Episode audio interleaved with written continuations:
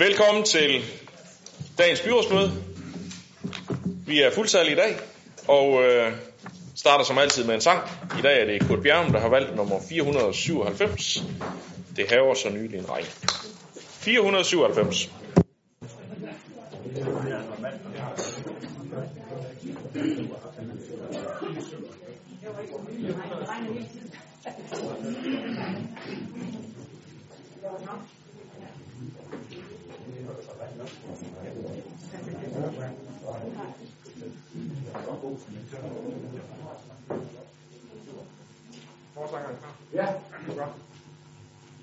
Det haver så nye nylige drenge, det har stormet og pisket i vor lund, Rød er ugræs er følget over hegnet, over nakke og lås over mund. Vores ø fra sin lov, der blev lyst i vores skov, ak hvor kort indtil er der stormens skov. Det har regnet, men regnen gav røde. Det har stormet, men stormen gjorde os stærk. Som i troede, at skoven er parøde. Så i vor kraftens spirende værk. For de gamle som faldt, er der ny overalt. I vil møde hver gang der bliver kaldt. Og i troede, at hjertet hjertebånd kan friste, og de troede, at vendes kan få ret. De skal vide, de aldrig ser de sidste. De skal vide, at ingen bliver træt. De som årene rand, så til båndene fandt, kræfter flyttes og kræfterne som svand.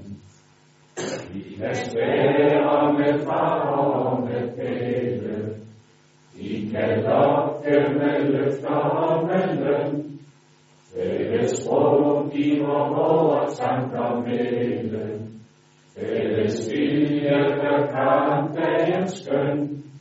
Nye stridsmænd skal der, nye stridsmænd skal. Slut med klag som den fane vi har kært.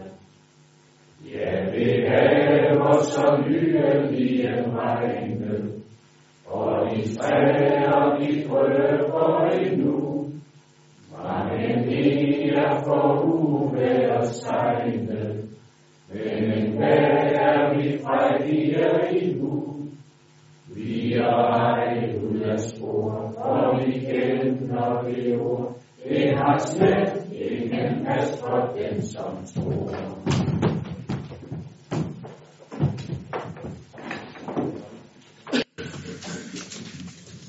Vi har øh, udsendt en dagsorden til dagens møde, og det er sag nummer 1, godkendelse af dagsordenen. Nogen, der har bemærkninger til det? Det er der ikke, så den har vi godkendt. Sag nummer 2 er en øh, budgetrevision per 30. 9.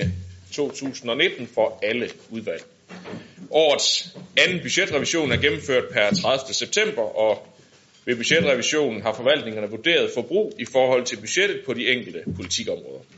Det betyder, at øh, budgettet for 2019 nedjusteres med 8 millioner kroner som følge af tidsforskydning i anlægsindtægter og udgifter, tidsforskydninger i driftudgifter på rammebelagte områder, samt tilpasning af indtægter og udgifter på finansieringsområdet, færre udgifter til forsikrede, ledige og endelig demografiregulering på børn og dagtilbud.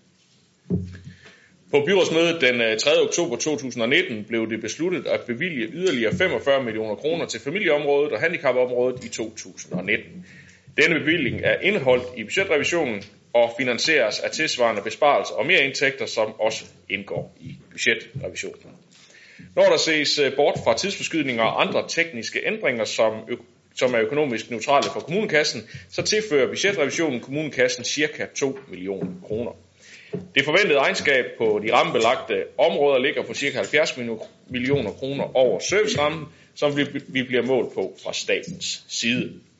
De yderligere bevillinger på 45 millioner til familieområdet og handicapområdet medfører et øh, stort pres på kommunens serviceramme. Det er dog forhåbningen, at de andre driftområder ikke udnytter deres rammer fuldt ud resten af året, og at der derfor vil være plads til det øgede forbrug inden for rammen. Direktionen har i forbindelse med byrådssagen den 3. oktober 2019, som hed overholdelse af servicerammen, opfordret til, at der som udgangspunkt udvises stor tilbagehold, tilbageholdenhed på tværs af alle udvalgsområder, så en eventuel overskridelse og sanktion minimeres mest muligt. Bruttoanlægsudgifterne forventes at ligge mindst 30 millioner kroner under bruttoanlægsrammen. Og på baggrund af den gennemførte budgetrevision vurderes det, at budgettets for 2019 samlet set ser fornuftigt ud. Jeg skal høre, om der er nogle bemærkninger til indstillingen her. Det er der ikke, så det har vi hermed godkendt. Så når vi til sag nummer 3, som handler om tilbagebetaling af grundskyld. Esbjerg Kommune modtog den 8. november 2018 en henvendelse fra Evonet vedrørende transformatorstationen beliggende på adressen Darumvej 23. I henvendelsen giver Evonet udtryk for, at de er de rette ejere af matriklen, da det er Evenet, der er registreret som ejer af transformatorstationen i ejendomsregistret, mens det er Esbjerg Kommune, der står som ejer i Tingbogen. Evenet henviste til, at øh, areal skulle have været overdraget til selskabet som et led i fusionen mellem elforsyningen i Esbjerg Kommune og Sydvestjysk Andels Elforsyning i øh, 1999. Evenets advokat oplyste ved henvendelsen, at der ville blive anlagt en retssag mod kommunen, så fremt ejerforholdene ikke rettes i Tingbogen. Kommunen har dog fastholdt ejendomsretten til areal, hvilket også medfører, at kommunen er forpligtet til at tilbagebetale det beløb, der er modtaget i grundskyld. Grundskylden er blevet opkrævet, fordi opkrævningen sker på baggrund af oplysninger i ejendomsregistret.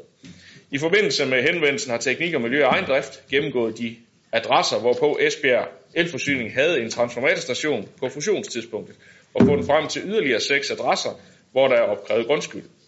Efter et møde med kommunen meddelte Evnets advokat, at der søges indgået et forlig.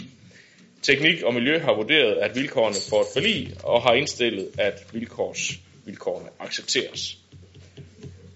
Jeg skal høre, om der er bemærkninger til indstillingen her. Det har Søren Heidt Lambersen. Værsgo, Søren.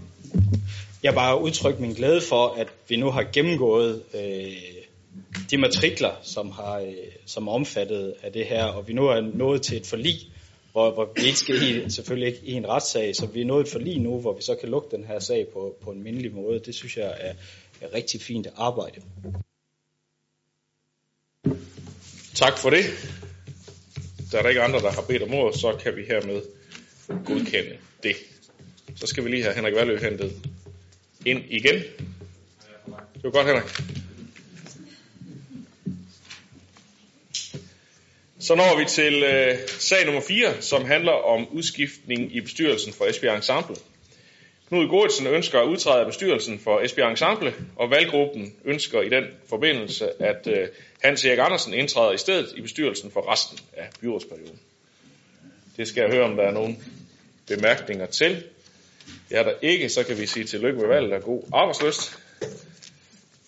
Og går videre til sag nummer 5, som handler om kultur ude områder på Præstegårdsskolen.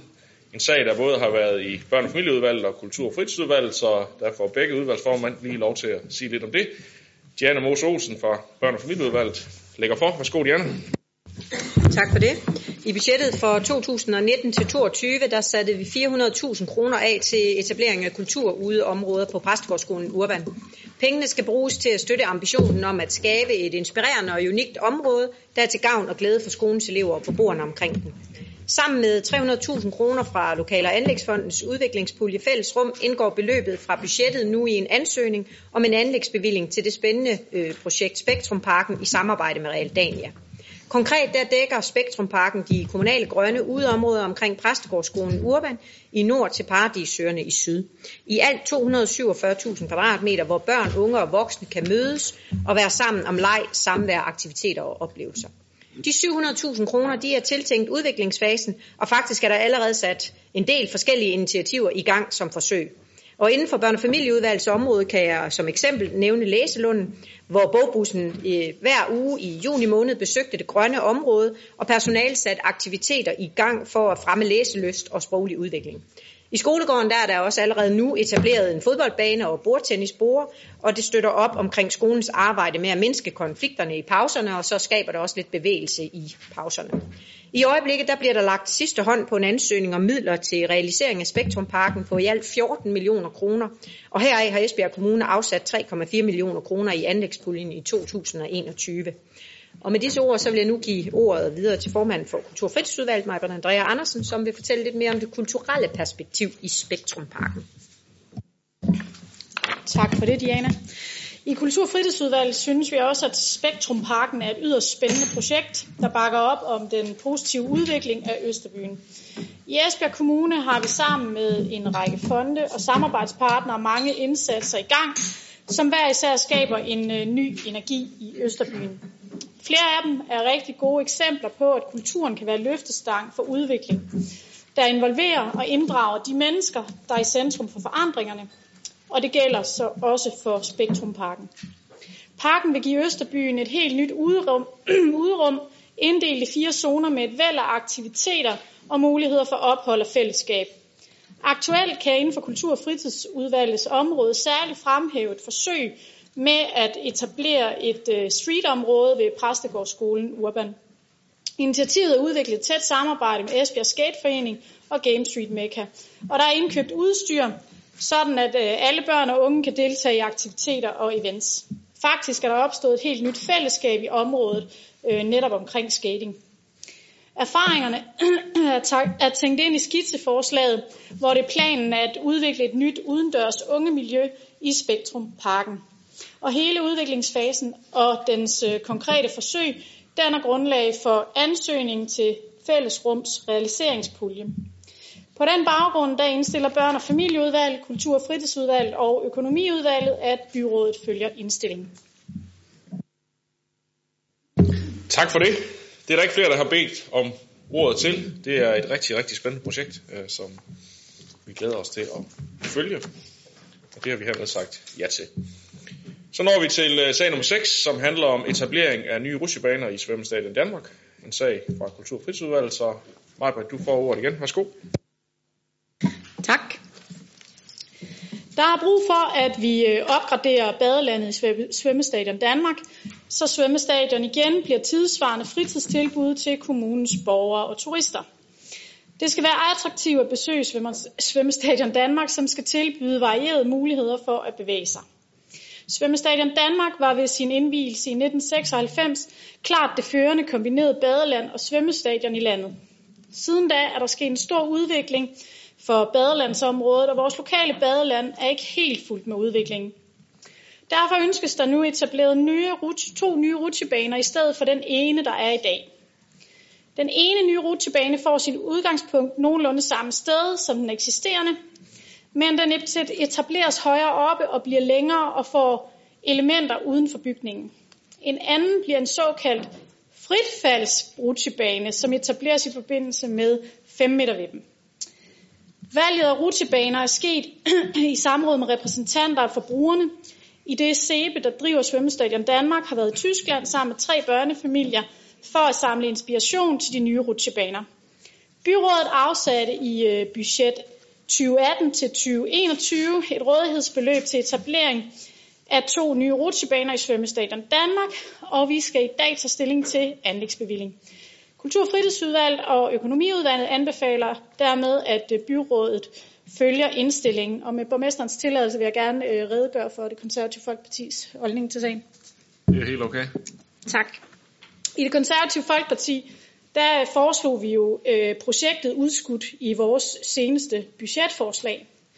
Det gjorde vi med den baggrund i øh, kommunens økonomiske situation, og fordi lige netop sådan ting som det her falder lidt under kategorien nice to have. Når vi så alligevel stemmer for i dag, så er det jo så fordi, at vi synes, at det er et rigtig godt tiltag for Svømmestadion Danmark, og vi tror på, at det vil højne kvaliteten af svømmebadet, samt at der fra vores side blot var tale om udskydelse og ikke en fjernelse af projektet. Tak for det. Det er der heller ikke nogen, der har yderligere bemærkninger til, så øh, vi glæder os til at få dem etableret. Så kan kulturudvalgsformanden jo tage den første tur, når vi, når vi når dertil. Måske. Ah, ja, men det kan være, at vi skal have lavet om på det. Øh, vi når til øh, sag nummer syv. Vi skal til videre med det seriøse, tror jeg. Det er vist bedre. Øh, godkendelse af tilslutningsaftale vedrørende fælles biblioteksstruktur. Og jeg tager den bare på dansk øh, i stedet for... Jeg kan bedre lige at kalde den FBI, faktisk. Nå, til næste år der er det 100 år siden, at den første bibliotekslov blev vedtaget. Siden da har de danske biblioteker samarbejdet på tværs af kommunerne, og bibliotekernes digitale infrastruktur bliver styret af KL og bestilles hos kommunernes IT-fællesskab Kombit. I byrådet skal vi i dag tage stilling til, om Esbjerg Kommune skal tilsluttes den nye fælles biblioteksinfrastruktur, som understøtter og styrer Kombits bestillerfunktion. Gennem de sidste cirka 10 år er det tværkommunale samarbejde omkring det fælles bibliotekssystem for folke- og skolebiblioteket kaldet Cicero og danskernes digitale bibliotek intensiveret. Det fælles bibliotekssystem håndterer de fysiske materialer og danskernes digitale bibliotek og koordinerer det digitale indhold, det vil sige e-bøger, licenser og fælles hjemmeside, system og apps. Den ældste tværgående platform, det vil sige Nationalbibliografien i folkemunde bibliotek.dk, øh, danner grundlag for både de kommunale folkebiblioteker og de statslige uddannelses- og forskningsbiblioteker. Alle delelementer er hidtil blevet styret af staten, repræsenteret af Kulturministeriet og kommunerne repræsenteret af KL i fællesskab. Staten har i de seneste år arbejdet øh, på at trække sig ud af styringen for at overlade den til kommunerne. Det er derfor, der nu er behov for en klar governance-struktur, der sikrer kommunerne og bibliotekerne, at de gode fælles biblioteksfaglige systemer videreudvikles med en fornuftig økonomi. En stor kommune som Esbjerg er en tilsvarende økonomisk bidragsyder, og derfor er det væsentligt at sikre repræsentation, så vi har indflydelse på den fælles biblioteksinfrastruktur. På den baggrund indstiller Kultur- og Fritidsudvalget og Økonomiudvalget, at byrådet følger indstillingen. Det var der heller ikke andre bemærkninger til, så det er det, vi gør. Så når vi til sag nummer 8, som handler om miljøgodkendelse af Svinebrug ved Jørgens Mindevej i Gørding. En sag, der har været behandlet i Plan- og Miljøudvalget, og som er begæret i byrådet af Socialdemokratiet og SF. Så jeg giver ord til Karen Sandrini, som vil fremlægge sagen.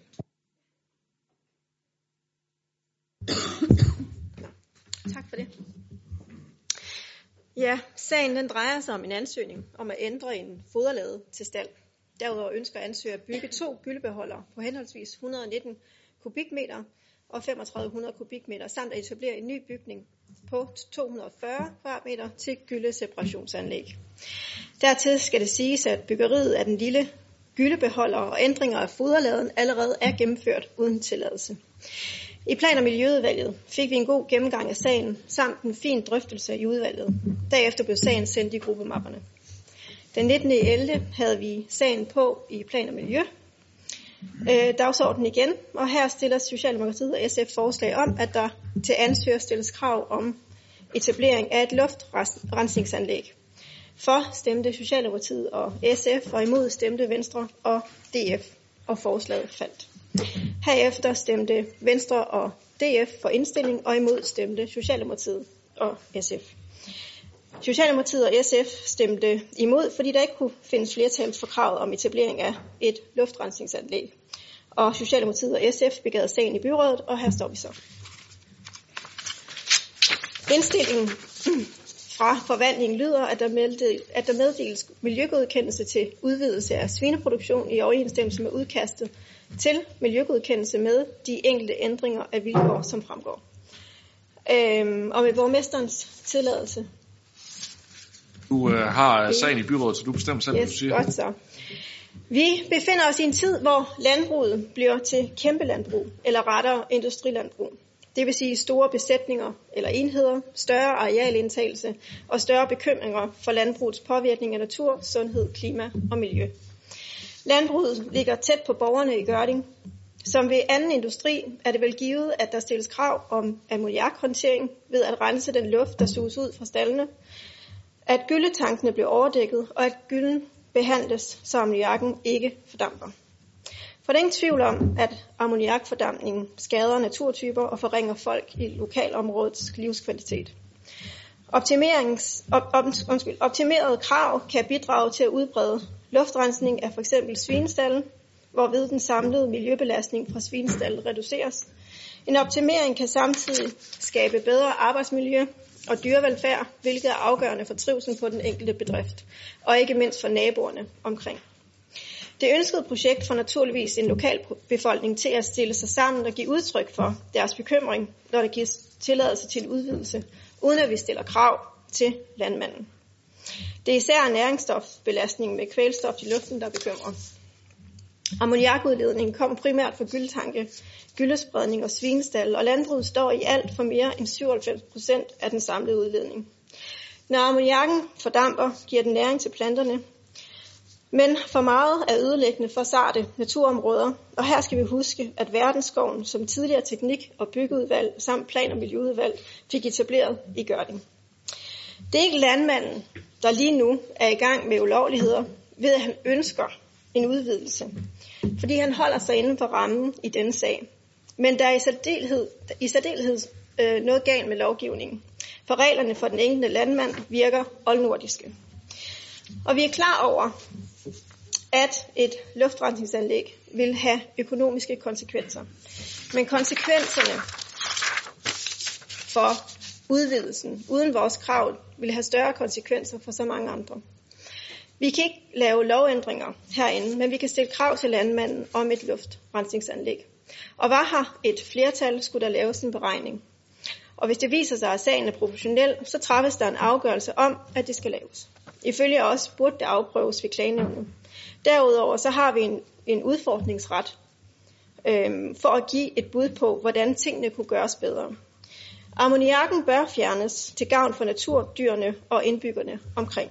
Og jeg vil gerne understrege, at det vi foretager os med ønsket om et skærpet krav, ikke er noget som helst ulovligt. Øhm, og vi er ikke enige med forvaltningen i, at man ikke skal stille et yderligere krav. Derfor vil vi øh, afprøve skærpet krav i for eksempel et, en klagesagsbehandling.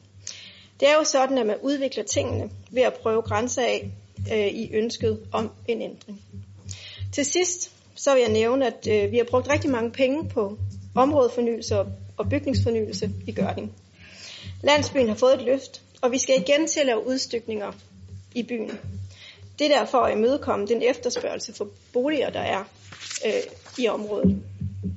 Områdefornyelse er støttet af tidligere udlænding, integrations- og boligministeriet øh, samt EU's landdistriktsprogram. Og for et par måneder siden viste vi Gørding frem for Boligministeriet, som var imponeret over det løft, vi havde givet byen med byfornyelsesmidler. Så lad os fortsætte den gode udvikling af Gørding og tage hensyn til borgerne. Tak for ordet. Tak for det. Jørgen Bosen Andersen.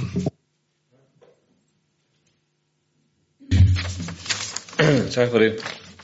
Ja, det har Karen Sadrini fuldstændig ret i. Det er nemlig en alvorlig udvikling, der går i retning af, at der opstår flere og flere øh, store landbrugsfabrikker i det ganske land, og ikke mindst her i vores område. Anders Mindevej 1 i Gørding er et af eksemplerne.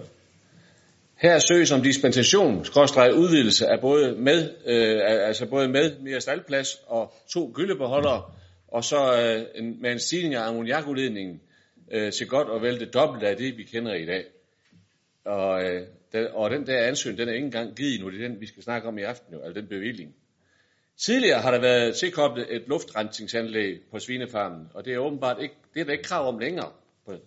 Så det skal vi, det skal vi, og det skal der være i dag, selvom ammoniakolien øges med 2.385 kg til 6.879 kg per år. Lugtjenerne er der flere naboer, der er plaget af i nærområdet, især Østparken og, og Søndermarken. Og vi forstår godt, at naboer og lokalråd er meget bekymrede for den store udvidelse, som er beliggende 7-800 meter fra Gørding by. Derfor stiller vi i SF krav om, at der fortsat skal installeres et luftrenseanlæg, som det var tidligere. Anlægget gik i stykker, og firmaet gik konkurs, og ejeren er flere gange blevet gjort opmærksom på at få tingene bragt i orden. Og det er ikke sket, og nu mener han så, at det kan køres videre uden luftrenseanlæg, og blæse luft, altså uden luftrenseanlæg, og blæse luft ammoniak ud direkte via et ventilationsanlæg. Og det er efter vores vurdering bare ikke i orden. Vi mener faktisk, der er to parter i den her sag. Der skal være øh, nogen, der skal leve ved siden af hinanden, og, og, der, og der skal være plads til begge. Den ene part, det er naboerne, der bor i sagens natur i lokal, lokalområde. Det plejer de jo at gøre. Og så er der verdensskoven, som ligger meget tæt på.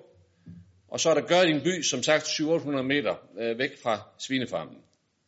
Og de er i sagens natur bekymrede og kan læse, og det kan vi også læse i, i høringsvaren, der er kommet ind, at øh, de har været generet af udledningen de seneste år. For eksempel kan flere ikke have vasketøj hængende ude, når vinden er i øst. Og det er altså ikke spor sjovt at være der. Den anden part er ejeren. Ja, han bor i Holsted. Så han påvirkes ikke af de gener, der opstår på grund af svinefarmen. Vi mener, at landbrugets størrelse gør, at der skal installeres et luftrenseanlæg, der virker igen. Der findes flere forskellige typer af anlæg, og øh, vi stiller ikke krav om, at øh, det nødvendigvis skal være et kemisk anlæg, men et anlæg, der mindsker ammoniakudledningen. Hvis vi kigger på øh, vegetationen i verdensskoven, som grænser op til, kan vi se, at der efterhånden er fyldt med brændeller overalt. Det er et tydeligt tegn på en høj kvælstofsudledning. For at komme problemerne med alt for store landbrugsfabrikker til livs så, øh, på sigt, så har vi i SF stillet en, en række spørgsmål til vores miljøminister Lea Wermelin. Blandt andet om øh, ministeren vil arbejde for, at loven tilbageføres, således at kommunerne igen, ud fra lokale hensyn, kan afslå udvidelser i den skala, vi ser her. Og vi spørger også om, hvordan stiller ministeren sig til de miljøkrav, der i dag findes på området. Her har vi øh, bedt ministeren vurdere, om ministeren mener, at de er tilstrækkelige i dag. Og så har vi spurgt ministeren om, hvordan vil ministeren sikre, at de store landbrug med deres beliggenhed ikke tager overhånd, og efterhånden fylder så meget, at lokalbefolkningen ikke kan være der. Vi spørger også ministeren om, hvornår den sundhedsundersøgelse, der er sat i gang i forhold til risikoen ved at bo tæt ved en svinefabrik, i forhold til ammoniakudledning, kommer. Vi glæder os til at få svar på dem alle sammen. Alt i alt ønsker vi i SF ikke at, til, øh, at give tilladelse. Vi er enige om, om det øh, med flere venstrefolk. De har faktisk udtalt, at det nemlig, de kan godt se, at det nemlig er et problem, når store farmer kommer for tæt på lokalbefolkningen. I SF forsøger vi til gengæld at gøre noget ved det, med det formål at finde en løsning, hvor der bliver plads til begge parter. Derfor går vi imod indstillingen om at godkende svinefarmen uden der er et luftrenseanlæg, og hermed benytter os af udfordringsretten, så vi ikke alene forvalter, men også arbejder på at forandre øh, kravene. Tak for det. Kurt Bjørn.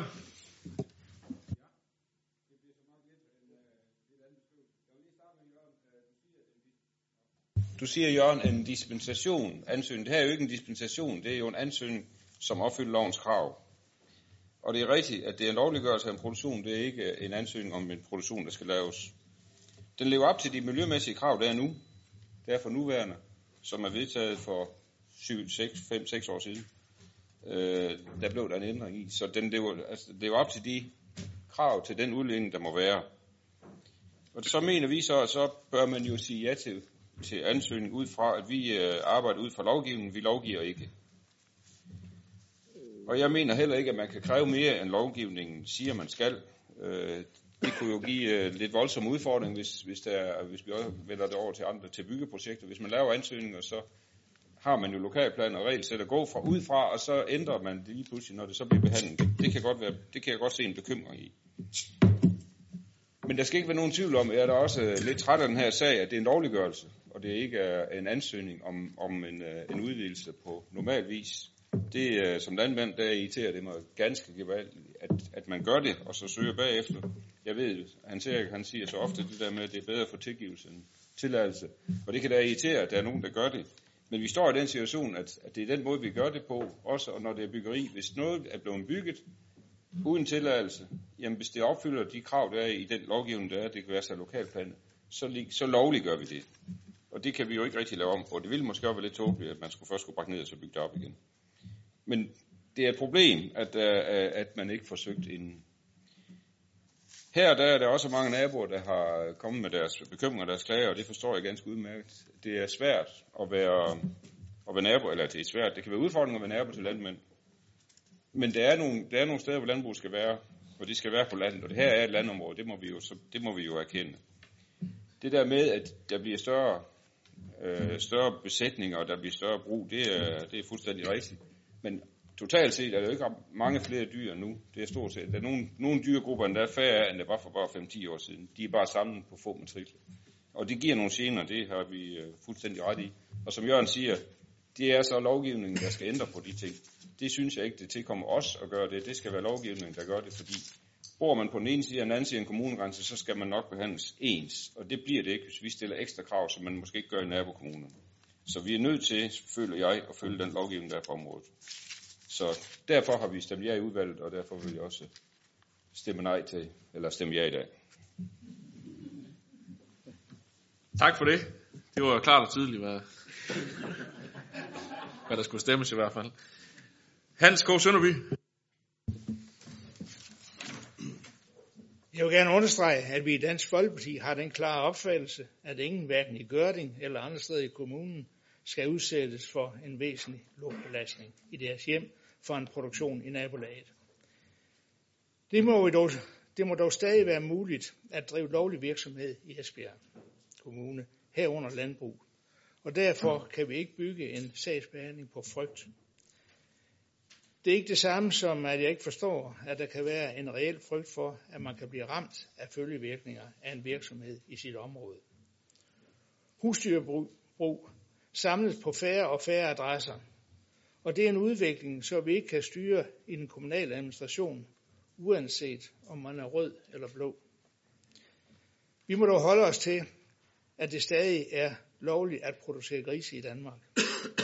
Den konkrete landbrugsbedrift overholder husdyrbekendtgørelsen, og kommunen har ikke hidtil modtaget klager. Det er baggrunden for, at vi i Dansk Folkeparti har fuldt forvaltningens indstilling i Plan- og Miljøudvalget, som del af det flertal, der har imødekommet virksomhedens ansøgning. Jeg skal ikke kaste mig ud i krav til mere eller mindre urealistiske tekniske løsninger til imødekommelse af bekymringer. De er som bekendt både her og som i andre tilfælde nemmest at stille af personer, der kun er i besiddelse af ingen eller kun ringe teknisk, fagligt, økonomisk indsigt. Der er tale om lovliggørelse af en eksisterende produktion, så vi vil i Dansk Folkeparti holde forvaltningen op på, at der i fremtiden bliver en særlig opmærksomhed på klager rettet mod det pågældende landbrug, som vi må medgive ligger forholdsvis tæt på mange boliger i Gørding, men dog ikke så tæt, at det hidtil har udløst registrerede klager. Tak for ordet. Tak for det. Henrik Andersen. Tak. Når en borger eller en virksomhed sender en ansøgning til Esbjerg Kommune, skal de selvfølgelig være 100% sikre på, at ansøgningen bliver behandlet efter gældende lovgivning. Og det gælder selvfølgelig også sagen, vi her skal tage stilling til. Og ja, det er korrekt, at det den, dengang Ribe Amt, hvor lovgivningen var en anden, havde en mere restriktiv praksis for, hvor stor ammoniakudledning, som kunne tillades fra husdyrbrug, end som den, som er gældende på nationalplan i dag. Ansøgers ejendom er beliggende i et landzoneområde, hvor anvendelsen er fastlagt til jordbrugsområdet med det sigte at fremme blandt andet landbrug. Jeg skal ikke stå her og påstå, at der aldrig kan være visse gener ved at bo på landet, bor der selv, men som man kan se i et af bilagene til sagen her, så er der i Miljø- og Fødevareklagenævnet truffet afgørelse om, at man som nabo til et landbrug må acceptere visse ulemper. Der er blandt andet nævnt øget forekomst af alger. Jeg har spurgt forvaltningen, om der inden for de sidste fire år har været klager over lugt fra Anders Mindesvej 1, og svaret var, at der ikke er modtaget klager. Jeg tror, alle byrådsmedlemmer har modtaget svaret fra forvaltningen. Jeg er klar over, at sagen her har stor interesse for mange, og ikke mindst i Gørning. Men som jeg startede med at sige, er vi nødt til at følge gældende lov og regler. Vi kan simpelthen ikke begynde at grædbøje lovgivningen. Jeg er meget enig i et folketingsmedlem her fra byens udtalelse til Jyske Vestkysten om, at lovgivningen udgår fra Christiansborg, og lige så enig med NNF's formandens kommentar i samme avis om, at der ikke skal drives sovnerådets politik på miljøområdet. Samme lovgivning skal gælde for hele landet. Det vil opfordre til, at vi følger indstillingen fra forvaltningen. Tak. Tak for det, Sara Nøjes. Ja, tak. Jeg tænker ikke, der er nogen, der sådan kommer, det kommer bag på nogen, hvad jeg mener i den her sag, men jeg vil derfor gerne lige sige det lidt alligevel. Jeg ligger fuldstændig på linje med Karen Sandrini og Jørgen Bolsen i forhold til øh, de miljømæssige krav i den her sag. Jeg synes, det er ganske redselsfuldt for de mennesker, der bor op af det, eller kan blive det i hvert fald. Det synes jeg er ærgerligt, men det er endnu mere forfærdeligt for vores natur. Det er den fuldstændig forkerte vej at gå og tillade større og større landbrug i den skala her, i forhold til, at vi skal bevare vores natur og vores miljø fremadrettet. Når det så er sagt, så er der en passus i sagsfremstillingen, som også har været nævnt til flere gange her allerede, i forhold til, at det er en øh, tilladelse sådan på bagkant, vi skal tage stilling til. Det vil nogle af jer kunne huske, det har vi skulle gøre før med andre landbrug. Det strider mod alt i mig. Jeg synes, det er så forkert. Hvis vi andre gør sådan nogle ting, så skal vi i hvert fald nok på, få på nakken. Øhm, så den, den del i sig selv ville have været nok til, at jeg kunne finde på at stemme imod. Når der så er de her øh, ting i forhold til vores natur og miljø, som jeg er meget bekymret for, så er det helt tydeligt, at enhedslisten stemmer nej til det her. Jeg bakker fuldstændig op om, at vi skal prøve på at se, hvor langt vi kan gå. Jeg vil gerne rose SF for at stille de spørgsmål på Christiansborg, som I har gjort. Tak. Tak for det. Maj-Brit André Andersen. Jeg har i de seneste uger fået rigtig mange henvendelser fra borgere og også lokalrådet i Gørding i forhold til de bekymringer, der er i forbindelse med udvidelse af svinefarmen på Andens Mindesvej. Jeg har læst dem alle, og jeg har også spurgt ind til sagen ved flere lejligheder, både ved forvaltningen og øh, medlemmer af udvalget, for at få afklaret netop nogle af de ting, som bliver talesat i de mange henvendelser, jeg har fået. Bekymringerne, dem øh, kan jeg ikke tage fra de berørte, berørte borgere. Det eneste, jeg kan forholde mig til, det er det faktuelt fremsatte af forvaltningen. Udvidelsen er sket, og landmanden mangler blot øh, miljøgodkendelsen. At det skulle være sket i omvendt rækkefølge, det kan der næppe være nogen tvivl om. Men at bede landmanden, landmanden om at afvikle, for derefter kunne ansøge for at få det okay, og dermed få godkendelsen for os, det synes jeg på sin vis virker lidt absurd. Der skal være plads til alle i vores kommune, også i landsbyerne og lokalområdet, både øh, borgere og erhvervsliv. Hvad jeg hæfter mig særligt ved, er, at Esbjerg Kommune ikke har modtaget nogen registrerede klager over lugtgener for borgerne over svinefarmen, samt at lovgivningen er overholdt. Derved har vi i det konservative Folkeparti selv sagt også lidt svært ved at kunne argumentere for at skulle stemme imod forvaltningens indstilling i den sag. Tak for det. Karen Sandrini. Jeg vil bare sige, at øh, regeringen har i samarbejde med KL og danske kommuner indført en udfordringsret. Og formålet det var at bidrage til at udvikle nye løsninger. Og, øh, og efterfølgende så er der åbnet op for, at man øh, at imødekomme forslag, forslag, der egentlig kræver lovændringer. Så det vi gør, det er ikke øh, ulovligt overhovedet. Vi øh, sætter blot krav, og det, øh, og det, har vi, øh, det har vi mulighed for. Tak for det. Hans Erik Møller. Ja tak. Først der kan jeg bekræfte det Kurt han siger, jeg har nemlig nævnt det mange gange i øh, plan- og miljøudvalget, det irriterer mig, øh, at der er nogen, der efterhånden er kommet derhen, hvor man siger, at øh, det er meget lettere at få tilgivelse, end begynde at søge om et eller andet ved Esbjerg Kommune, fordi vi bliver altid tilgivet.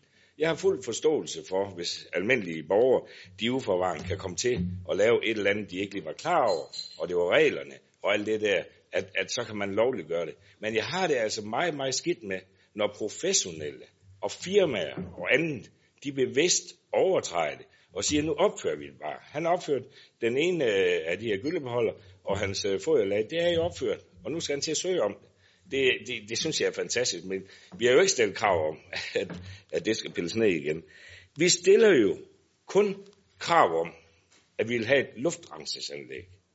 Og det må I da medgive mig, jeg der har været med i plan- og miljøudvalget, at de spørgsmål stillede vi jo meget ind til på udvalgsmødet, og ikke kunne få en 100% ren svar, fordi der ikke er truffet nogen afgørelse.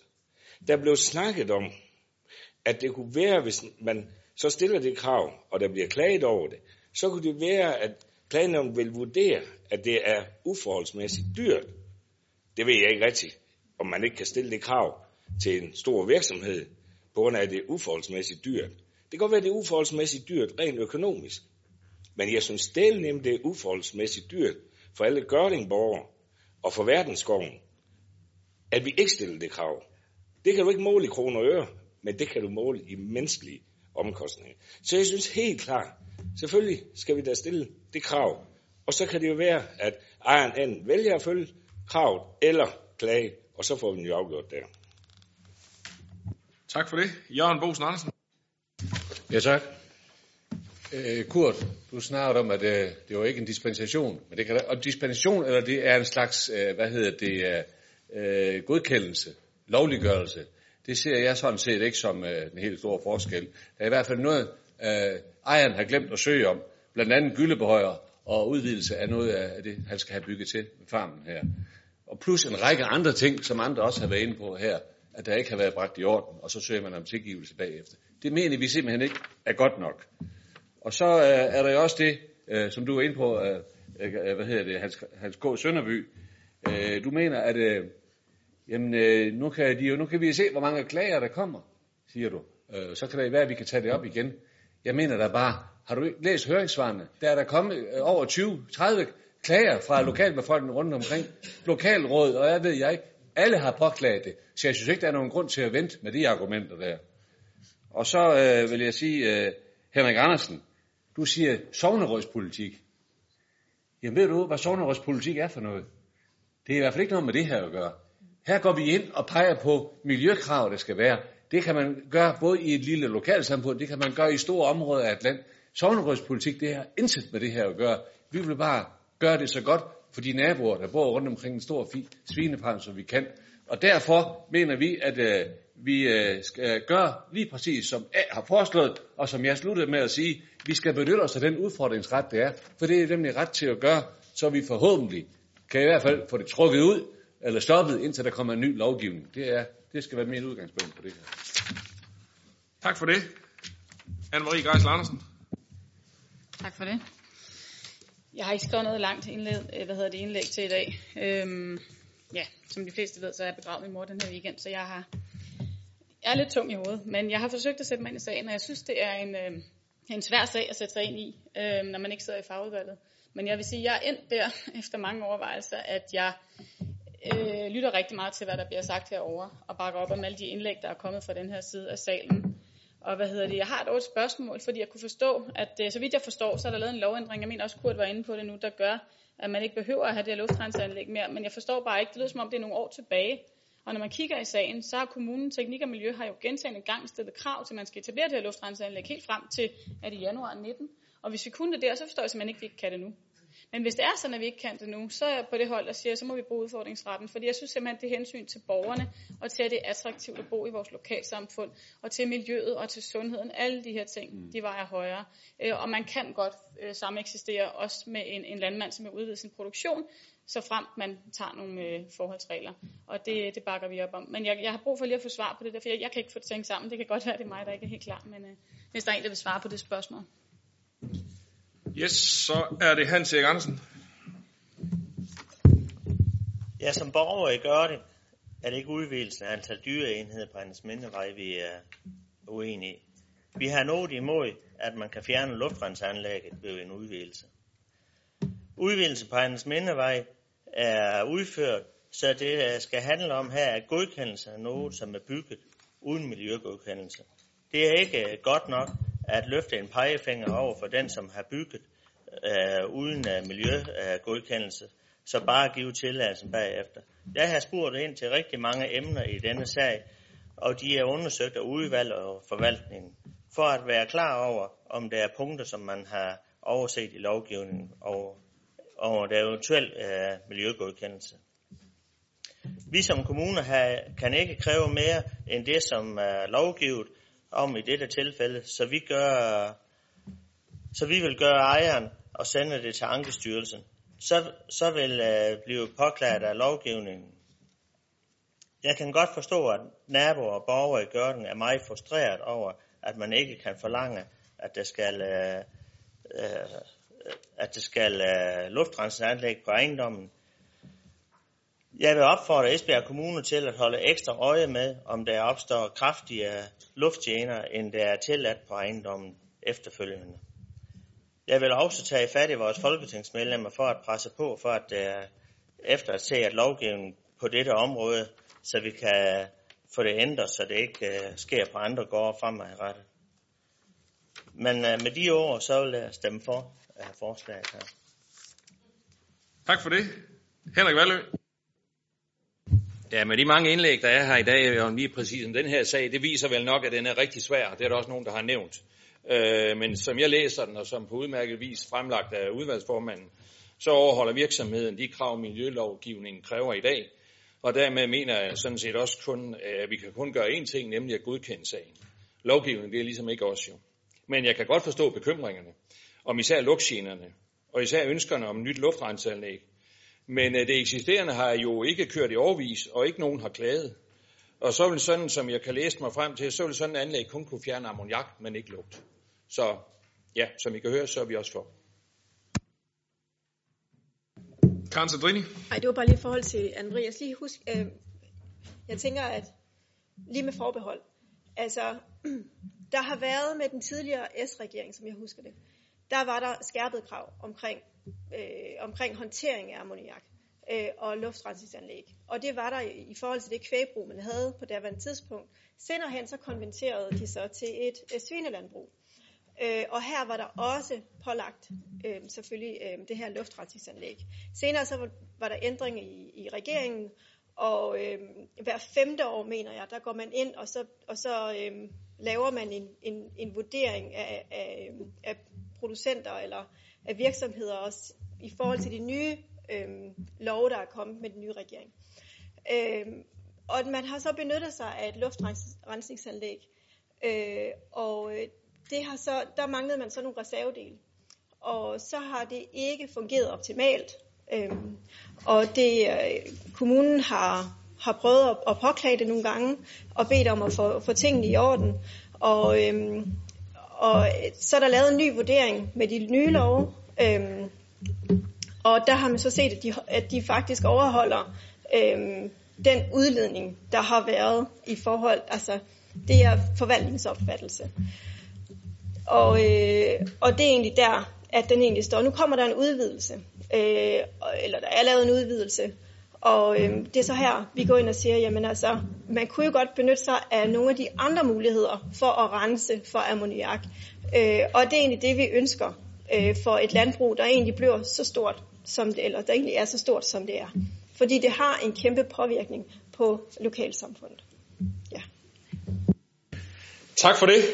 Der er ikke flere, der har bedt om ordet. Jeg tror også, vi har fået givet udtryk øh, alle sammen for, hvad vi tænker om den her sag, som og alle også mere eller mindre fortæller, er ikke helt nem, øh, men øh, vi må jo forholde os til de, øh, den beskrivelse, der er, og den lovgivning, der er, og de øh, øh, forslag, der så er kommet om at stille yderligere krav. Men øh, vi skal have afgjort sagen, så jeg skal høre, hvem der kan stemme for flertalsindstillingen og flertalsbeslutningen for plan- og miljøudvalget. Tak for det. Og hvem stemmer imod? Tak for det. Hermed har vi fuldt flertalsindstillingen, og I får mindretalsudtalelsen med også her, som I havde i, øh, i fagudvalget. Yes. Godt. Dermed er sagen godkendt. Vi øh, går videre i dagens program, når til øh, sag nummer 9, som handler om en vedtagelse af en kommuneplan ændring for området ved Ribe Jernstøberi. Også en sag, der har været i plan- og miljøudvalget. Så Karen Sandrine, du får ordet igen. Værsgo. Ja. Sagen handler om en endelig vedtagelse af kommuneplan ændring, lokalplanforslag og medfølgende miljørapport for et område tæt på den nuværende Ribe bykerne, hvor der nu er fabriksbygninger. Planmateriale gør det muligt at gennemføre vinderforslaget fra konkurrencen om helhedsplan for Ribe Jernstøberi som et nyt attraktivt bykvarter. Et nyt bykvarter med boliger, et centerområde langs Salgade og en dagligvarebutik mod nord. Planforslagene har været i offentlig høring fra 29. august til 30. oktober 2019. I høringsperioden er der modtaget syv breve med bemærkninger, heraf fem breve med indsigelser. Brevene har givet anledning til at indstille få ændringer i lokalplanen, som ny lokalplanbestemmelse for sikring af bopælspligt i Ribe Jernstøberikvarteret og tilføjelse i lokalplanbestemmelse om mulighed for anvendelse af en særlig malingstype. Plan- og Miljøudvalget og Økonomiudvalget indstiller til byrådet, at lokalplanen for Ribe Jernstøberi vedtages endelig med de justeringer, som er nævnt i sagen. Øvrige planmateriale for Ribe Jernstøberi vedtages endeligt og med borgmesterens tilladelse. Får du lige en gang til? Tak. God. Og det blev ikke lige så langt som før. Projektet, som er resultat af en arkitektkonkurrence, får snart sin realitet i et vigtigt hjørne i Ribes bydel. Det vil, øh, det vil blive placeret i Ribes sydlige byport, og er derfor tilpasset til vores smukke middelalderby. Vi i Socialdemokratiet har glædet os til, at lokalplan i Ribe Jernindustri øh, bliver vedtaget. Projektet, som indeholder blandede boliger og en ny udbygningsaftale med et vejnet, der forbinder bydelen med handlen i Ribe Midtby, og som er prioriteret i vores nyvedtaget budget. Øh, er ikke blot tilpasset byen, men også øh, med miljøvenlige tiltag som vaskepladser til biler, så de mange forurenende partikler fra bilvask ikke ender i grundvandet. Også der er der lavet et plante, eller i, i selve planen er der også lavet et nyt plantebælte. Vi glæder os til øh, det nye projekt, der også indeholder dagligvarerbutikken Lidl, øh, som også er tilpasset deres varehus med øh, et anderledes udtryk, som passer med den øvrige bydel. Så stort tillykke til Rib med det nye projekt. Tak for det. Preben Rudingård. Nu, nu, der viskede, nu skulle han være øh, lokalpatriot eller sovnepolitiker og så videre. Men det er nu ikke, det der så, så meget har kaldt mig op. Øh, dog lidt. Øh, fordi øh, Ribe Jernstøberi er, var jo en gammel, velrenommeret virksomhed. Og den har også givet lidt miljøproblemer i tidens løb. Det skal jeg hilse at sige. Men det har vi kunnet leve med, fordi det var en af, er, er fundamentet i vores by. Øh, de er så lukket for deres øh, radiatorindustri, og så skulle bruges til noget andet. Og der var visionære folk, der sagde, nu skal vi have nogle boliger, vi skal have nogle forretninger. Det er noget af det, der skaber eksistensgrundlaget for en udvikling i byen. Og øh, vi har jo siddet i, i sundhed- og omsorgsudvalget og snakket lidt om, at i de kommende år, så får vi flere og flere ældre, flere og flere øh, ældre borgere, der har brug for noget støtte sent i deres liv osv. Men de skal også integreres sammen med de øvrige borgere og børnefamilier osv. Og her har vi jo potentialet. Det, som vi lever op til, også skal vi satse på, og det ved formanden for udvalget også, det har vi snakket meget om, vi skal have udviklet en række af det, der hedder senior plus boliger, som er strategisk placeret. Jeg vil sige, hvis vi nu havde sådan en grund inde i Esbjerg, så kunne vi også godt bygge nogle i midtbyen, herinde, hvor der kommer til at mangle boliger af den kaliber. Så jeg er stolt over, at vi i dag kan sige ja til det her. Jeg kan jo mærke det rundt om hele bordet, at vi tager, siger ja til den her, som sikrer også den udvikling. Og så er det en udvikling, der ikke kun går ned og dræner den offentlige kasse, men at der er, øh, hvor folk selv har en mulighed for en lejebolig, at de har mulighed for en ejerbolig og alt muligt andet. Og så har vi et tæt forretningskvarter, således at folk også kan komme ud og nyde det sammen, således at vi også eliminerer noget andet, som udvalgsformanden også kan genkende til, så vi eliminerer ensomheden i det samfund, som vi er en del af, og som er et stigende problem. Så jeg kan støtte det fuldstændig uden at være lokalpatriot. Tak for det, Preben. Så er det John Snedgaard. Jeg vil også bare gerne øh, have lov til at udtrykke min personlige store glæde over, at øh, den her planlægning nu har nået så langt, som den har nu, og vi nu står over for en, en endelig vedtagelse. Det, der jo i virkeligheden er tale om her, øh, det er jo, at øh, det er den største sammenhængende byudviklingsprojekt overhovedet i Ribes historie. Vi taler altså om en byudviklingsprojekt i Nordens ældste by, som aldrig er set magen til i størrelse der før. Samtidig så bevarer vi hele historiefortællingen om den fantastiske virksomhed, øh, som øh, nu er den grund, hvor vi skal øh, etablere øh, hele det her byudviklingsprojekt, sammenhængende med øh, en, en dagligvarerbutik i den, i den nordlige ende. Så det er jeg rigtig glad for, at det er nået så langt, og også være glad for, at det daværende byråd betroede mig at være med til at sidde i den dommerkomité, som var med til at pege på det her projekt, som har dannet grundlag for, for den her planlægning. Så jeg glæder mig også personligt rigtig meget over det. Jeg tror, at vi alle sammen på byens vegne kan være glade for, at nu er plangrundlaget på plads, og så håber vi, at projektet vil udvikle sig, som vi gerne vil have det. Det bliver i hvert fald rigtig, rigtig spændende at følge i fremtiden, fordi at, øh, det er jo et øh, kæmpestort øh, område, som ligger jo øh, inden for øh, centrum af, af Ribe nærmest, øh, i hvert fald i en del af, som en del af den, den historiske by. Så øh, det bliver øh, spændende, og vi håber, at der kommer nogle boliger hurtigst muligt, og at vi også får etableret en god forretning samtidig med, så vi kan øh, se udviklingen i den nærmeste fremtid. Der er ikke flere, der har bedt om ordet, og der er heller ikke nogen, der har givet udtryk for, at de er uenige, så jeg konstaterer, at vi er enige i at godkende den her plan. Så går vi videre til øh, sag nummer 10, som øh, handler om endelig vedtagelse af en kommuneplan ændring omkring øh, Ribe Nørmark ved Ribe Fjernvarme. Også en sag fra Plan- og Miljøudvalget. Karen, du får ordet igen. Tak. Kommuneplanændring og lokalplan giver mulighed for at udvide Ribe fjernvarme. Lokalplanområdet inddrager en del af naboarealet for at få plads til nok en ny akkumuleringstank. Arealet, som anvendes til udvidelsen, udgør en mindre del af, den samlede lokal, af det samlede lokalplanområde på ca. 0,37 hektar. Lokalplanen omfatter hele skovområdet for at imødekomme eventuelle miljø, konflikter. Teknik og Miljø har været i dialog med Miljøstyrelsen, som har givet tilladelse til, at fredskovspligten ophæves for at udvide Ribe Fjernvejen.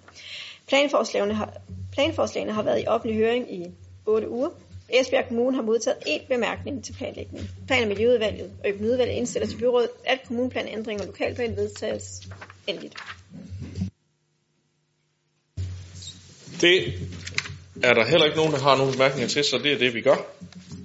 Går videre til øh, sag nummer 11, som øh, nu går vi lidt tilbage til øh, området omkring Ribe Jernstøberi, nemlig en vedtagelse af en såkaldt udbygningsaftale, som har været teknik- og byggeudvalg, så det er formanden derfra, der får ordet. Værsgo, Søren Heide Lambertsen. Tak skal du have. Nu håber jeg, at den her sag den får lige så stor salut med, som da vi havde den anden del af Ribe Jernindustri. Lad os nu se.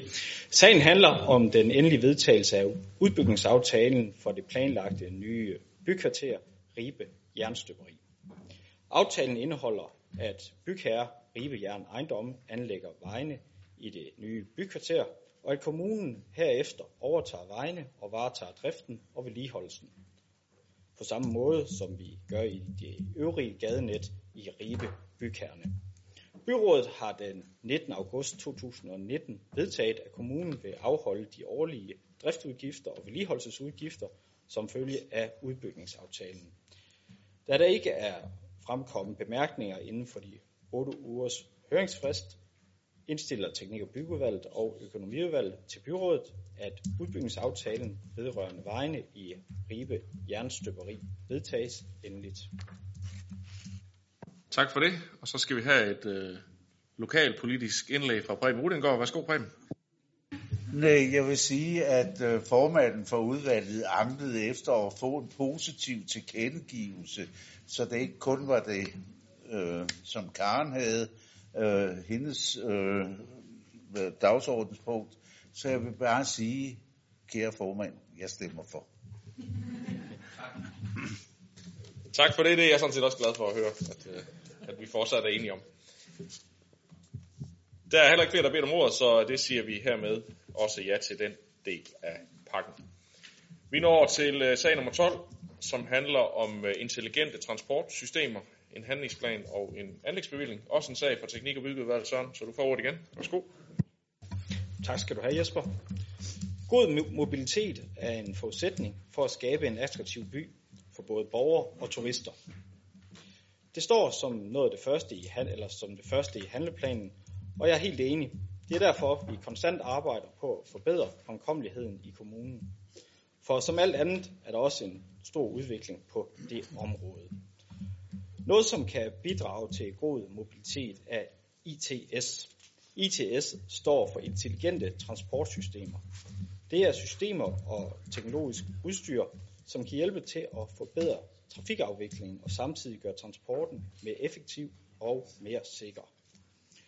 Med ITS tiltaget kan fremkommeligheden på de eksisterende vejnet optimeres, uden at der skal udføres større fysiske og bekostelige ændringer i vejnettet. Vi har netop i gang sat arbejde med at udskifte, udskifte styresystemerne i signalanlæggene, så de kan køre på en open source platform. Når systemerne er udskiftet, giver det os mulighed for selv at foretage overvågning, regulering og styring af trafiksignalerne, så de, tilpasset, de tilpasses de aktuelle behov og situationer i hverdagen. For at kunne udnytte muligheden med ITS er det vigtigt, at vi har et godt datagrundlag med oplysninger, der kan så bruges efterfølgende til at beregne, hvor den bedst mulige indsats gøres. Vi har noget data, men langt fra nok, så det arbejder vi på at indhente. Teknik- og byggeudvalget og økonomiudvalget indstiller til byrådet, at indstillingen følges. Tak for det. Det er der ikke flere, der beder om ordet til, så det er det, vi gør. Det var der. Jørgen Bosen Andersen, du står også på min sædel her. Beklager. Værsgo. Tak. Øh, vi synes, det er et godt tiltag øh, for bedre afvikling af trafikken. Formålet er jo, som det står, at optimere fremkommelighed og øh, uden de store fysiske ændringer. På den måde er det positivt, at der kommer tiltag om bedre og mere sikker fremkommelighed. Vi har store udfordringer, især i byerne, og hvor der hvert år kommer flere og flere biler til. Og ikke mindst de bløde trafikanter, og det er sådan set det, jeg vil fokusere lidt på. De bliver udfordret ikke kun i byerne, men også i vores lokalområder. Apropos de bløde trafikanter og cyklister, undrer det os, at de skisserede tiltag stort set, altså det er apropos cyklister og bløde trafikanter, stort set kun drejer sig om initiativer i Esbjerg by, og ganske lidt i Ribe og Bramming, og slet ikke på landet. Det, der er nævnt om landsbyerne, er, at man kan etablere ledelys i cykelstierne, og ikke mere. Vel og mærke i landsbyer og oplandsbyer, som er forbundet til Esbjerg, ja, det står der. Hvis man for eksempel bor i Roager, eller mellem Darm og Bramming, kan det have lange udsigter, inden der installeres ledelys på en cykelsti. Ja, det er der så alt nævnt. Vi mener, det er vigtigt at have fokus på sikre cykelveje, også på landet og i landsbyerne. Og det er her, man alvor, for alvor udfordres, især her i den mørke tid. Jeg ved godt, at det ikke er øh, bevilling af nye cykelstier, på, vi snakker om i aften, men det er da et tæt familie her med. Og lige så vel som uh, sikkerhedsforholdene i byerne skal optimeres, så må vi ikke glemme landsbyerne, som jeg desværre synes er tilfældet i det her projekt. Løsningen kunne jo være, og jeg bliver nødt til at nævne det, bare lige en gang til, uh, to minus en vej. Det ville da have været helt oplagt at tage det med i det her projekt, om, som omhandler nye former for sikker trafik, intelligente transportsystemer, og så ville man også kunne fornemme, at der var et tiltag i lokalområderne.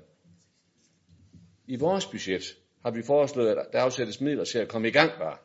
Undersøge, hvor det er muligt at etablere sikre cykelveje på landet til en langt billigere øh, øh, løsning end cykelstier.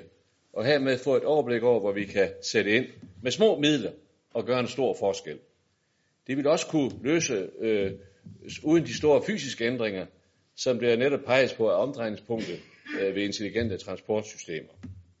Derfor håber vi, at man lytter til vores kloge forslag om intelligente systemer, og at vi får fokus på landdistrikterne, hvor der også er behov for at optimere trafiksikkerheden, så vi ikke skal vente til der eventuelt om fire år iværksættes en ny ITS-pulje. Det var ordene, men vi stemmer selvfølgelig for forslaget, for der er også meget godt i det. Tak for det. Sådan.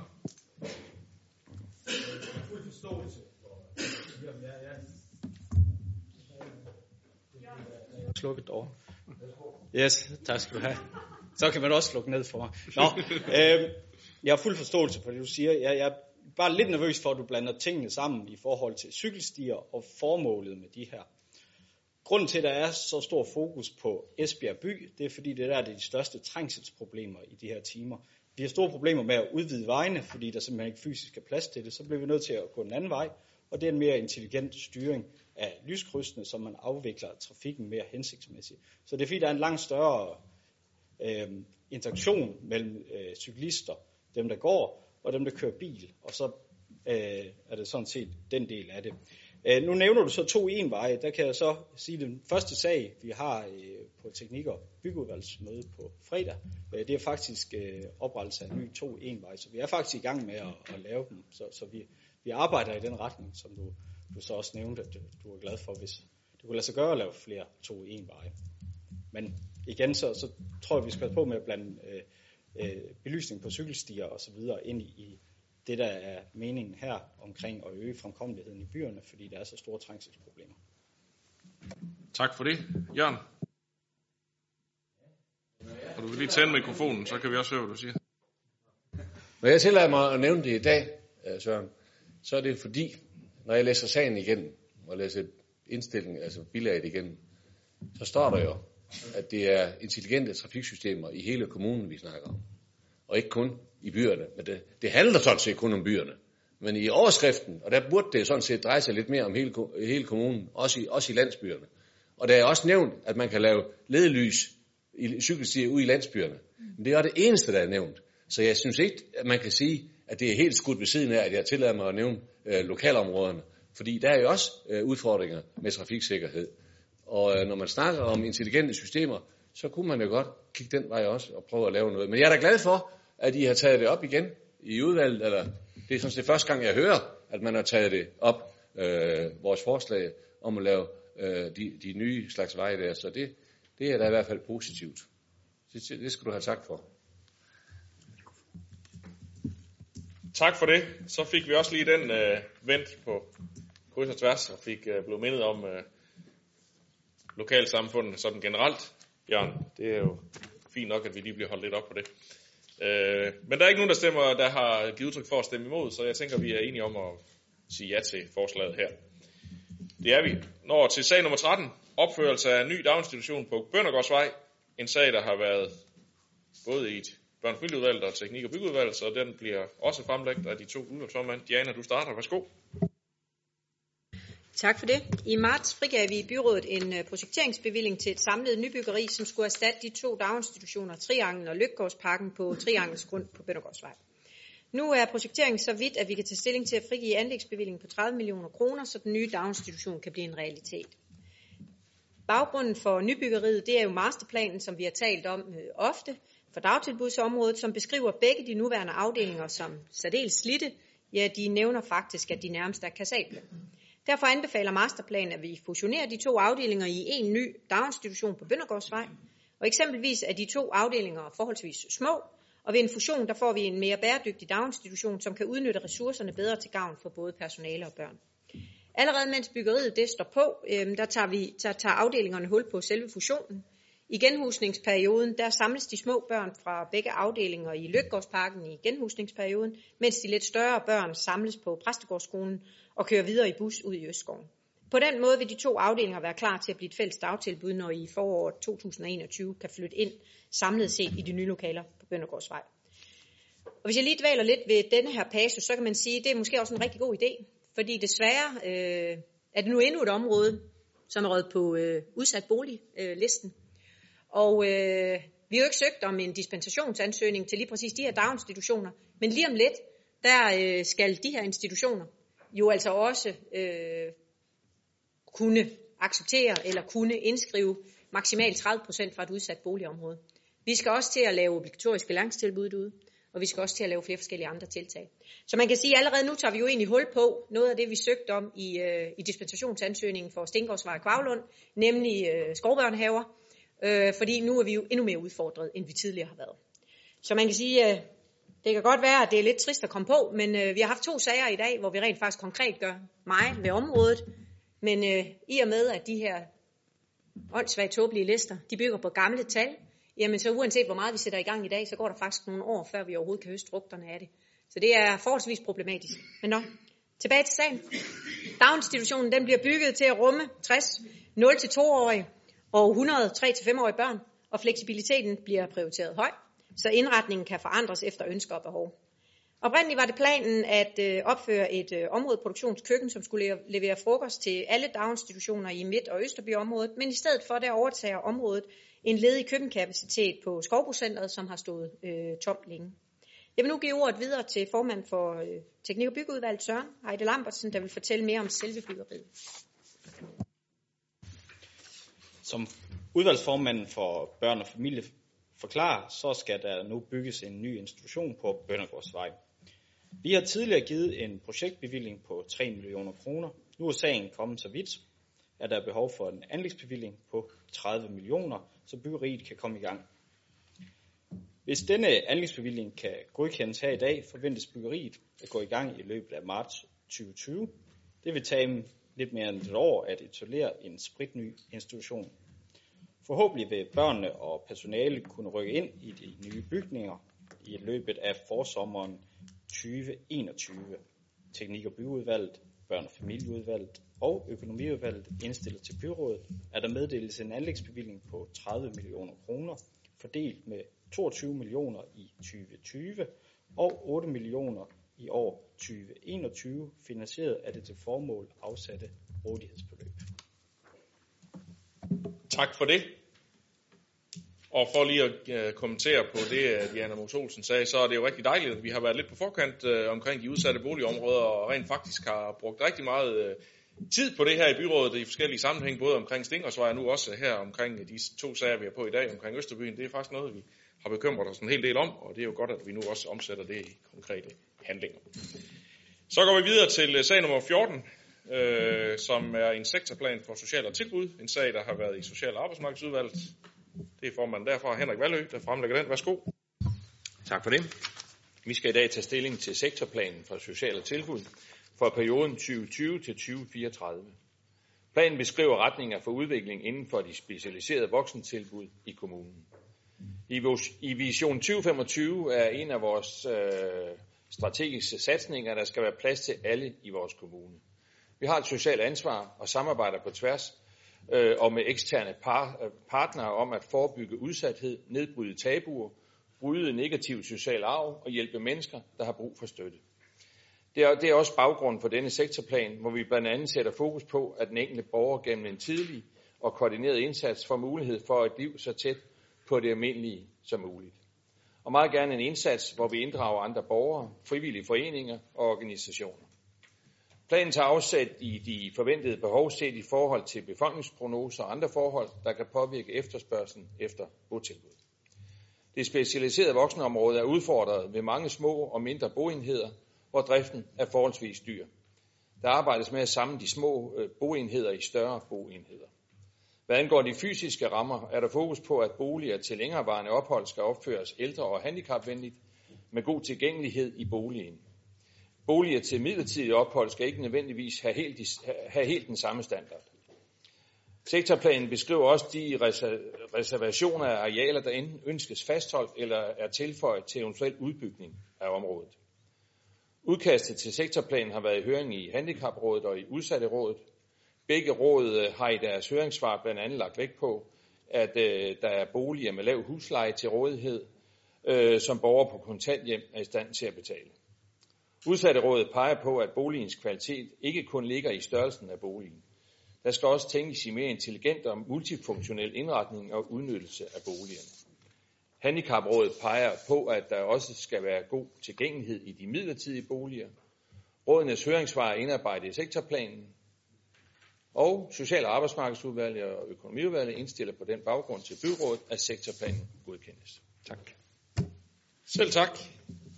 Det ser det ud til, at vi er enige i. Så når vi til den øh, sidste sag på den åbne dagsorden, øh, sektorplan for sundhed og omsorg, sag nummer 15, for fremlæggelse af formanden derfra, Olfert Krog. Værsgo. tak for det. Vi skal i dag tage stilling til sektorplanen for sundhed og omsorg for perioden 2019 til 2034. Planen beskriver behovet for plejeboliger og øvrige boliger for seniorer i kommunen. Det er derfor vigtigt eh, grundlag for, at vi kan støtte den strategiske satsning i Esbjerg Kommunes Vision 2025 om attraktive boliger for alle kommunens borgere, herunder også kommunens seniorer. Planen skal understøtte, at Esbjerg er en aldersvenlig kommune, hvor borgerne kan være længst muligt aktive i eget liv og forblive længst muligt i eget hjem. Det kan vi blandt andet sikre gennem nye tiltag, som for eksempel etablering af seniorbofællesskaber og udvikling af konceptet ældreboliger plus. Med ældreboliger plus kan beboerne i ældreboliger omkring kommunens plejehjem få mulighed for at tilkalde hjælp fra kommunens sygeplejeklinikker og dermed opleve større tryghed i hverdagen. Ved at tænke nyt, når vi ser samlet på omsorg, pleje og boligtyper, kan vi medvirke til at skabe et aktivt seniorliv med livskvalitet for fremtidens seniorer, samtidig med at vi udskyder behovet for, at flere skal flytte i plejebolig. Og det er der brug for, for vi, for vi bliver stadig flere seniorer. Den seneste befolkningsprognose for Esbjerg Kommune viser, at antallet af borgere over 65 år vil stige med 20 procent fra 2019 til 2034, mens antallet af borgere over 80 år forventes at stige med 61 procent. Ser vi på aldersgruppen over 90 år, forventes den at stige med hele 73 procent. Samlet set er der altså udsigt til en eksplosiv udvikling i antallet af seniorer i de næste 15 år. Det betyder, at dækningsgraden, altså det antal plejeboliger, der er til rådighed i forhold til antallet af seniorer over 80 år i kommunen, vil komme under pres. Dækningsgraden er politisk fastsat til 16 procent fra 2020 og frem, men vil om 15 år i 2034 være nede på 10,5 procent. Der vil med andre ord øh, komme til at mangle plejeboliger. Derfor er det vigtigt, at vi har fokus på nye løsningsmuligheder, sådan som sektorplanen lægger op til. Vi skal afprøve og understøtte nye boligformer som ældrebolig plus, seniorbofællesskaber og senior, seniorvenlige bydele, som den vi er i gang med at opføre ved Krebsestien i Esbjerg. Så vi også i fremtiden kan tilbyde attraktive boliger til vores seniorborgere. Sektorplanen har været i høring hos Ældrerådet, Ældresagen og Handicaprådet. På den baggrund indstiller Sundhed- og Omsorgsudvalget og Økonomiudvalget til byrådet, at sektorplanen godkendt. Tak. Tak for det. Det er der heller ikke flere, der har bedt om ord til, så øh, det er det. Det, det går lidt for stærkt. Ulla Koman Meyer, værsgo. Tak for det. Som Olfert K. Øh, siger, så er det korrekt. Vi har en kæmpe, kæmpe udfordring. Hvis vi intet gør i de kommende år, så mangler vi over 400 plejehjemspladser. Det jo lyder jo helt vanvittigt, og vores økonomi, den er jo ikke i top. Derfor er det jo, som vi har snakket om i vores udvalg, rigtig god løsning at lave ekstra seniorboliger, senior plus. Det har nemlig vist sig, at det kun er 6% af de personer, de borgere, der bor i øh, vores øh, ældreboliger, som faktisk kommer på plejehjem. Og det vil sige, at vi skal udbygge det netværk af forskellige boligformer, boligfællesskaber, øh, seniorboliger, senior plus og at boligerne bliver bygget i, i nogle områder, hvor man kan have glæde af hinanden. Samtidig så er det også sådan, at vi har nedsat en arbejdsgruppe, hvor øh, den består af to forældresagen, to forældrerådet og to, for pleje, og to plejehjemsledere. Øh, sammen så skal den her arbejdsgruppe komme med forslag til, hvordan man ligesom øh, moderniserer og, og laver aktiviteter, som øh, gør, at der kommer mere nærvær, og at, øh, at modtagelsen på plejehjem bliver bedre. Fordi man skal tænke på både plejehjem, øh, Senior Plus og almindelige seniorboliger, det er en fortsættelse af det aktive liv, som man har i forvejen. Man skal ikke i en helt ny situation. Man gør jo heller ikke det, at når et, øh, et barn skal i børnehaveklasse, så, så gør man jo heller ikke sådan, okay, nu skal vi flytte, øh, du skal så skifte skole, og du skal også, øh, alle dine legeting, dem får du ikke med. Altså man skifter jo heller ikke hele livet ud på, for børn på den måde. Det gør vi heller ikke senere i livet, og det skal vi heller ikke gøre, når øh, man skal i en seniorbolig eller en plejehjemsbolig. Det, det er en enkelt faktor, som, som bliver ny, og derfor så skal det levede liv være det samme. Øhm, det er sådan, at øh, på nogle af vores plejehjem, der er der allerede mægtig mange gode aktiviteter. Øh, der er dyr, der er for eksempel geder, der er fugle, og der er også aktiviteter, som på den måde, at, at der er områder, hvor der er legetøj, hvor at, øh, hvor et børn, der kommer på besøg, de kan øh, tage legetøjet med hen øh, i, i, i den bolig, som den ældre har. Og det er der også for eksempel på hospice, hvor vi har været på besøg i dag. Så det er nogle rigtig gode tiltag, og det skal vi, det skal vi bare have meget mere af. På fremtidens plejecentre, der skal lokalområdet tage ak- øh, aktivt øh, ansvar. Og det vil sige, at det er både skoler, det er børnehaver, det er museer, det er biblioteker, det er dagplejen, og det er selvfølgelig også virksomheder, som aktivt skal byde ind øh, med forskellige øh, aktiviteter, og der skal også være uddannelsesforløb. Det er simpelthen øh, bare rigtig vigtigt. Så det vi går og venter på nu, det er, at vi glæder os alle sammen i Sundhed og Omsorgsudvalget til at øh, se de forslag, som arbejdsgruppen kommer med, og som skal afprøves her tre måneder i det nye år på et øh, plejehjem, som et, et plejecenter, som, øh, som den arbejdsgruppe selvfølgelig selv bestemmer, hvor det skal være. Tak for ordet. Tak for det. Preben Rudingård.